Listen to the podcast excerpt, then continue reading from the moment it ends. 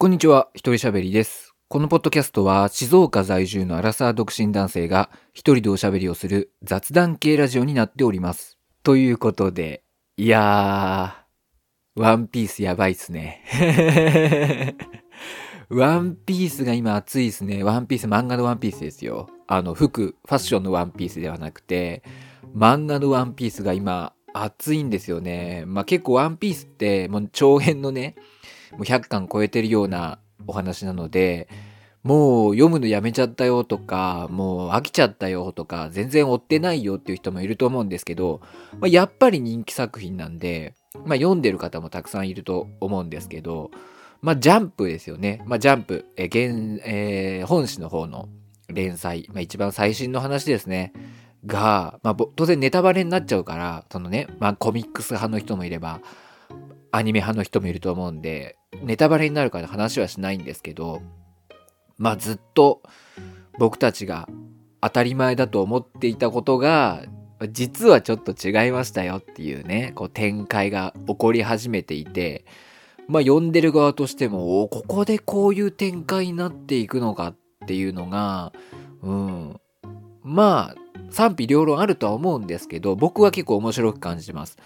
で、結構ね、僕、ワンピースの考察動画みたいなのを YouTube で見るのが好きなので、まあ、そういうね、考察系の人たちのまあリアクションとかを見てるんですけど、まあ盛り上がってますね。で、やっぱ今最近のワンピースってその考察しがいのある、うん、内容だったので、すごく、まあそういう人たちを見てると、より、こう、ワンピース界隈の盛り上がりみたいなのをすごく感じていて、今ワンピース来てるなってね。なんかワンピースって出すともう、国民的な漫画だから、ちょっと恥ずかしいんですよね。ワンピースって誰でも知ってる作品だから、それをなんか今熱いんだよねとかっていうのもちょっと、かっこ悪いっていうか、うん、なんかミーハーかなって思われがちだと思って、僕はちょっとかっこ悪いなって感じちゃうんですけど、まあでも今ワンピースは熱いですね。うん、すごく今面白いと思うんで、まあ読むのやめちゃった人とかもね、ちょっと戻ってきてみたら、まあでもな、つまんない部分もあるんだよな。でもね、まあ、あの、コミックスで、まあ、一気読みとかするといいと思います。僕はね。うん。面白いと思うので、えーぜひぜひね、読むのやめちゃったよっていう人も、まあ、戻ってきてほしいな。今やってる和の国の話、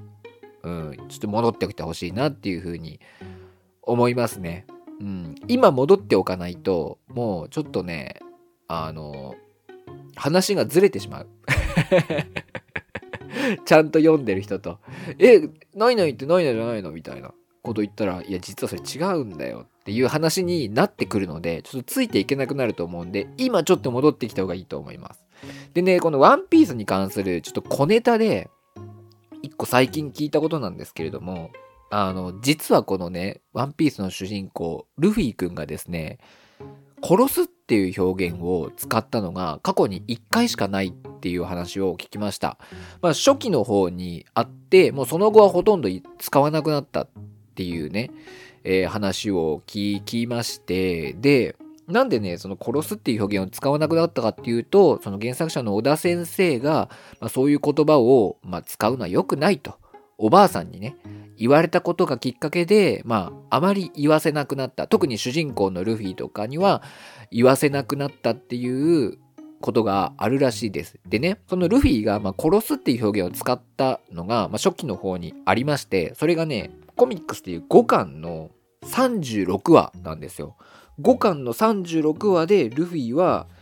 もう一回ウソップを笑ったら殺すっていう表現を使ってるんですよね。これまあウソップが、えーキャプテンクロっていうやつにね、まあ、ウソップの村が襲われそうになってるわけですよ。でそこでウソップが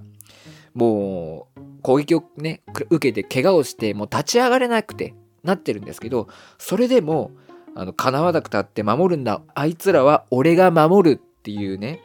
こう言葉を言うんですね。でそれを敵の海賊団の海賊たちが笑うんですよ。うわなんかあいつ変な格好で喋ってるぞとしかも泣いてるぞみたいなこと言うのに対してルフィがそいつらに、ね、でっかい岩をボーンって投げつけてもう一回ウソップを笑ったら殺すっていう表現を使うんですよね。でまあこの殺すっていう表現がさいいか悪いかは別にしてなんかこのルフィの怒りみたいのが伝わってくるじゃないですか。うんだから僕は別になんか、まあそんなに悪いと思わないんですけど、まあなんかこの怒りが伝わってくるんですよね。汚い言葉、悪い言葉かもしんないけど、なんか怒りが伝わってくるんで、僕は結構このシーン、このセリフ、この言い回しで言ってるのは、すごく好きです。まあでもあんまり殺すっていう表現はこの後はもう使わなくなって、まあ、主にぶっ飛ばすとかっていう表現にね、いう風な表現に、まあ、変わってますよね。うん、ちなみに、アニメ版だとどうなってるかっていうと、まあ、この岩をボーンって投げて、その岩の上に乗ったルフィが、何がおかしいんだみたいなセリフを言ってました。まあ、何がおかしいっつって怒ってるっていうね。そんなシーンに変わってました。だからまあこの殺すって表現はアニメ版でも使われてないっていうことですね。でまあ今ではあ殺すじゃなくて、まあ、ぶっ飛ばすとか倒すとかね、まあ、そういう表現にまあ変わってるっていうことみたいです。まあ、ドラクエとかもそうですよね。倒したっていう表現しますからね。うん。で、ぶっ飛ばすといえば、ウィル・スミスですよ。アカデミー賞の授賞式の壇上で、まあ、コメディアンのね、クリス・ロックを、まあ、ビンタしたっていうウィル・スミスの、まあ、事件というか、出来事というか、ありました。まあ、ちょっと2週間くらい前の話になっちゃいますけど、皆さんこれどう思いましたか？僕はね、最初見た時にかっこいいなと思いましたね。素直に。まあ、その理由としては、その、病気の奥さん、まあ、脱毛症の奥さんの髪型をバカにされて、それに怒ったウィル・スミスが、まあ、それをバカにしたクリス・ロックっていうコメディアンを、まあ、ビンタしたっていう流れなんで、まあ自分の愛する家族を、奥さんをバカにされて怒ったっていうことだったんで、僕としては、まあ普通にかっこいいというか、もし僕がその立場だったら、そういう行動を取りたいなって思うくらい、まあ、ウィル・スミスの行動に対してだいぶ肯定的な意見を持ちました。で、こういう意見を持った日本人の人ってすごい多いと思うんですよ。僕と同じような感覚を持った日本人ってすごい多いと思うんですけど、どうもね、少しよくちゃんとあのいろんな記事とかを読んでみると、アメリカと日本人の感覚はだいぶ違うみたいなんですよね。まあ、日本では賛否両論みたいな感じで、まあ、どちらかというと肯定的な意見の方が、ウィル・スミスに対して肯定的な意見の方が多い感じがするんですけども、もうアメリカではほぼほぼ9割9分くらい、ウィル・スミスに対しては否定的な意見、批判的な意見っていうのがめちゃめちゃ多いらしいです。うん。で、もう、もはや、もはやですよ。ウィル・スミスに対してだけではなくて、ウィル・スミス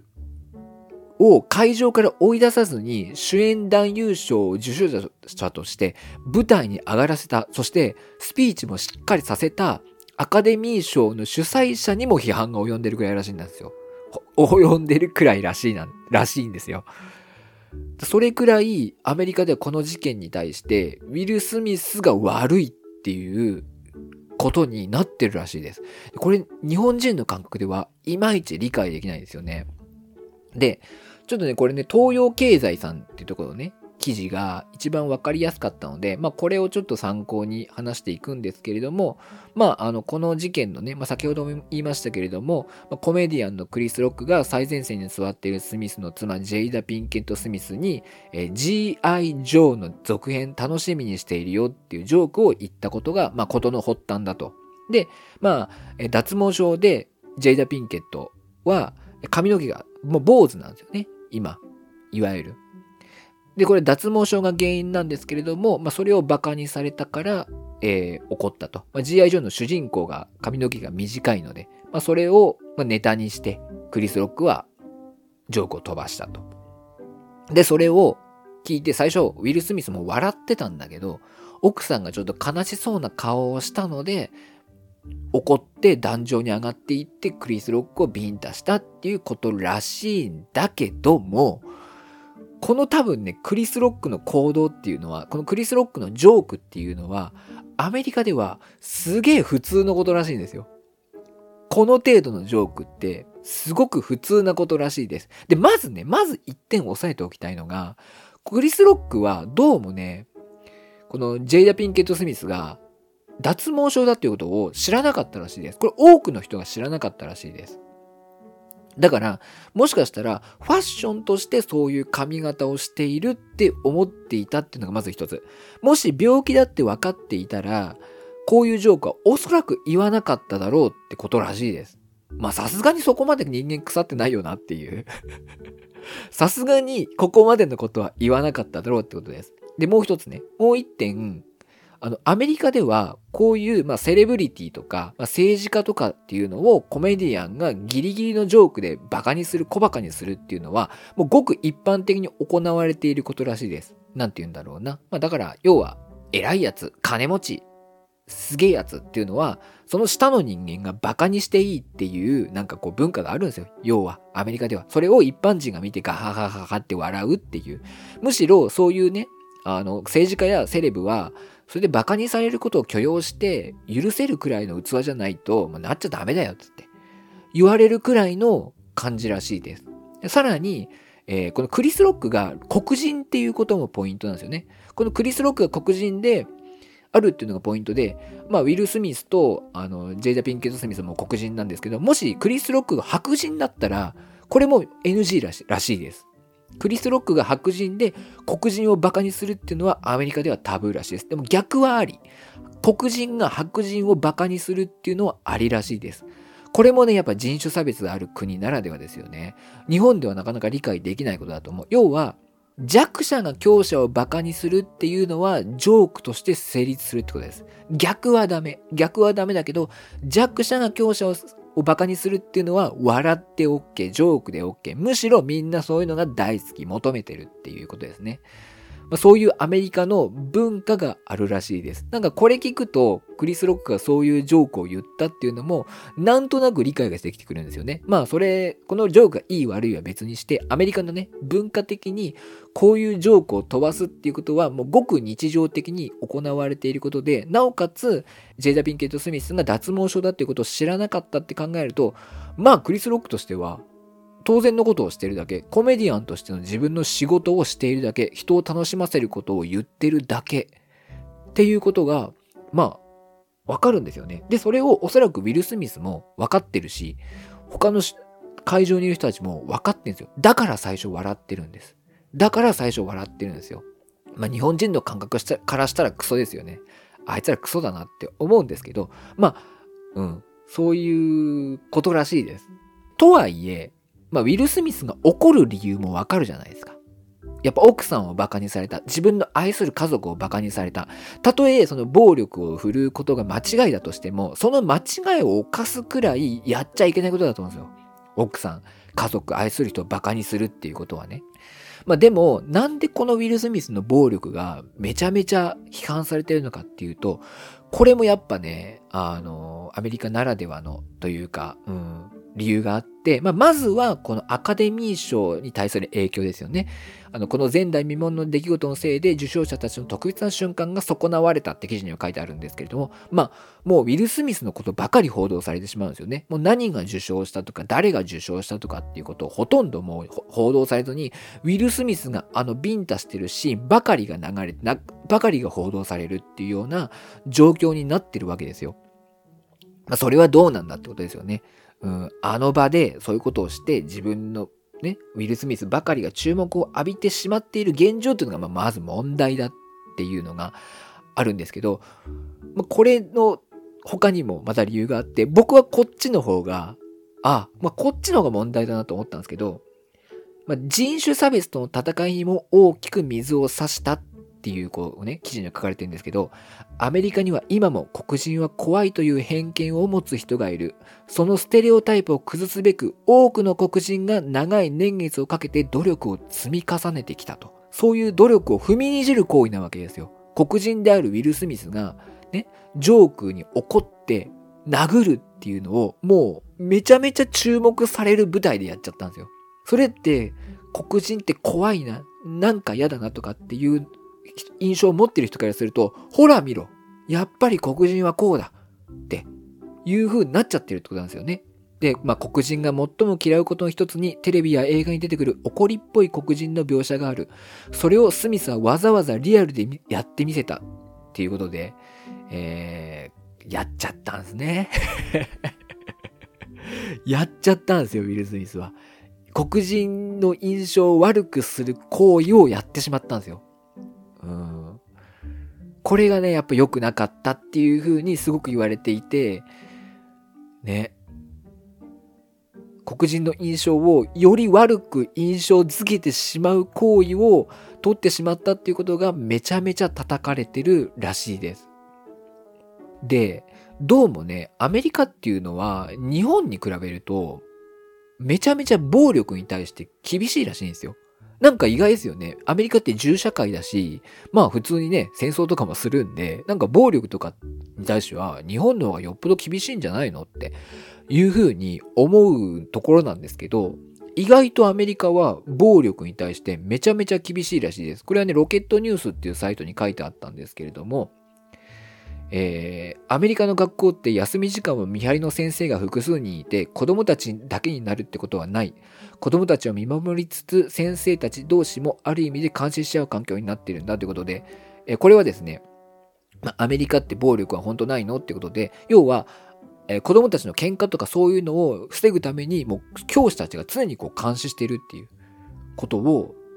するらしいです。で、えー、この国に許される暴力なんて存在しないんだっていうことで、まあ、今回のね、クリス・ロックとウィル・スミスの件だと、まあ、クリス・ロックもこの言葉の暴力を発してるじゃないかと。ね。えー、ウィル・スミス、暴力を振れたウィル・スミスばかりが言われるけど、クリス・ロックだって言葉の暴力を発してるわけだから、それはもう同じくらい心の傷として残るものじゃないかっていうね、日本人の人いると思うんだけど、アメリカではそんな感覚ないです。言葉の暴力も確かにね、言葉の暴力も悪いことだけど、それ以上に実際の暴力っていうのはもう絶対にダメっていう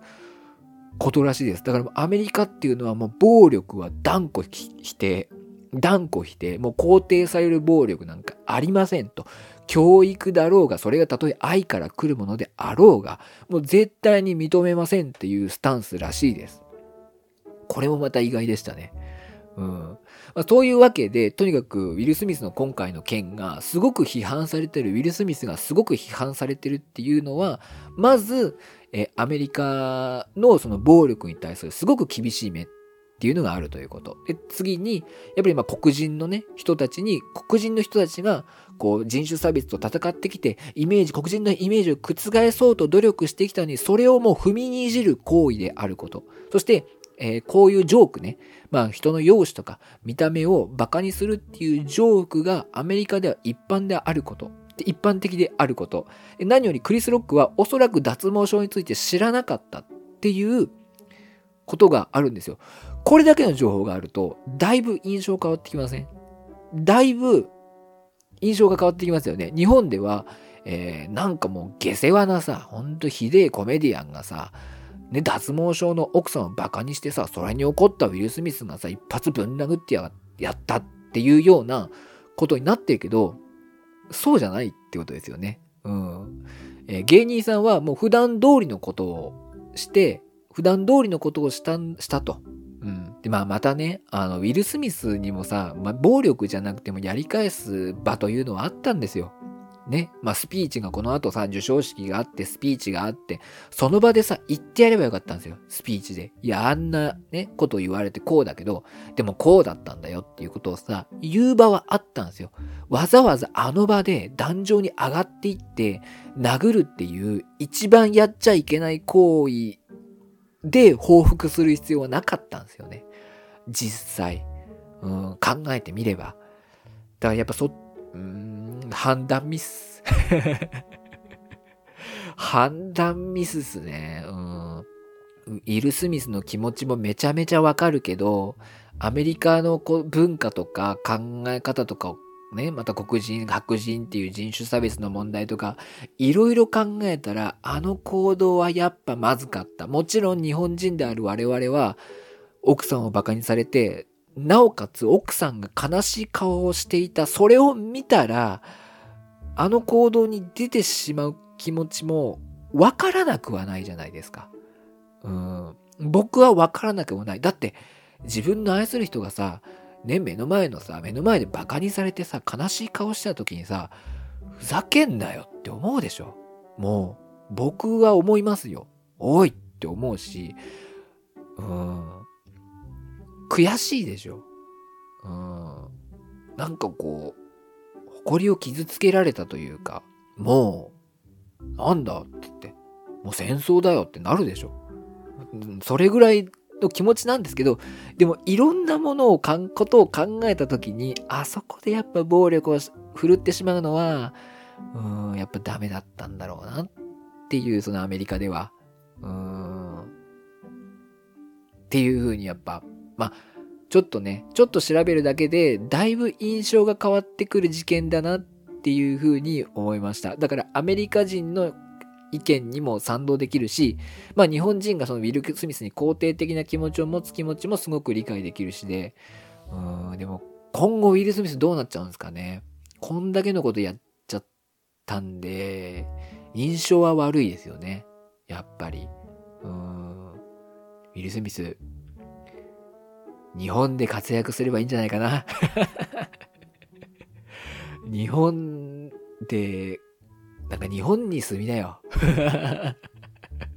日本のバラエティとかに出ればいいよ。ねえ、いいと思うな。ウィル・スミス、アメリカでは干されてしまったんで、日本に来たよっつってね。日本最高っつって いう感じでいいんじゃないでしょうか。まあね、ジョークですけど、これはジョークですけどね。うん。まあでも、ちょっとこの日本と海外の、まあアメリカの感覚の差っていうのをすごく感じる事件だったよっていう感じでした。ちょっとね、えー、ぎこちない感じの話になってしまいましたけども、まあ、アカデミー賞が、ちょっとね、まあアカデミー賞、他のこう受賞された方々にとってはちょっとね、かわいそうかなと思いますね。うん。あ、そう、映画といえばさ、僕、オッドタクシーっていうアニメが好きで、その映画が4月1日に公開されたんですけど、静岡県内で全然上映されてないんですけど、唯一上映されてたのが浜松っていうところで、電車で1時間半ぐらいから かかるんですよ、浜松に行くまで。そこだけなんですけど、僕の調べ方が悪い？全然上映されてない僕の近くの映画館では。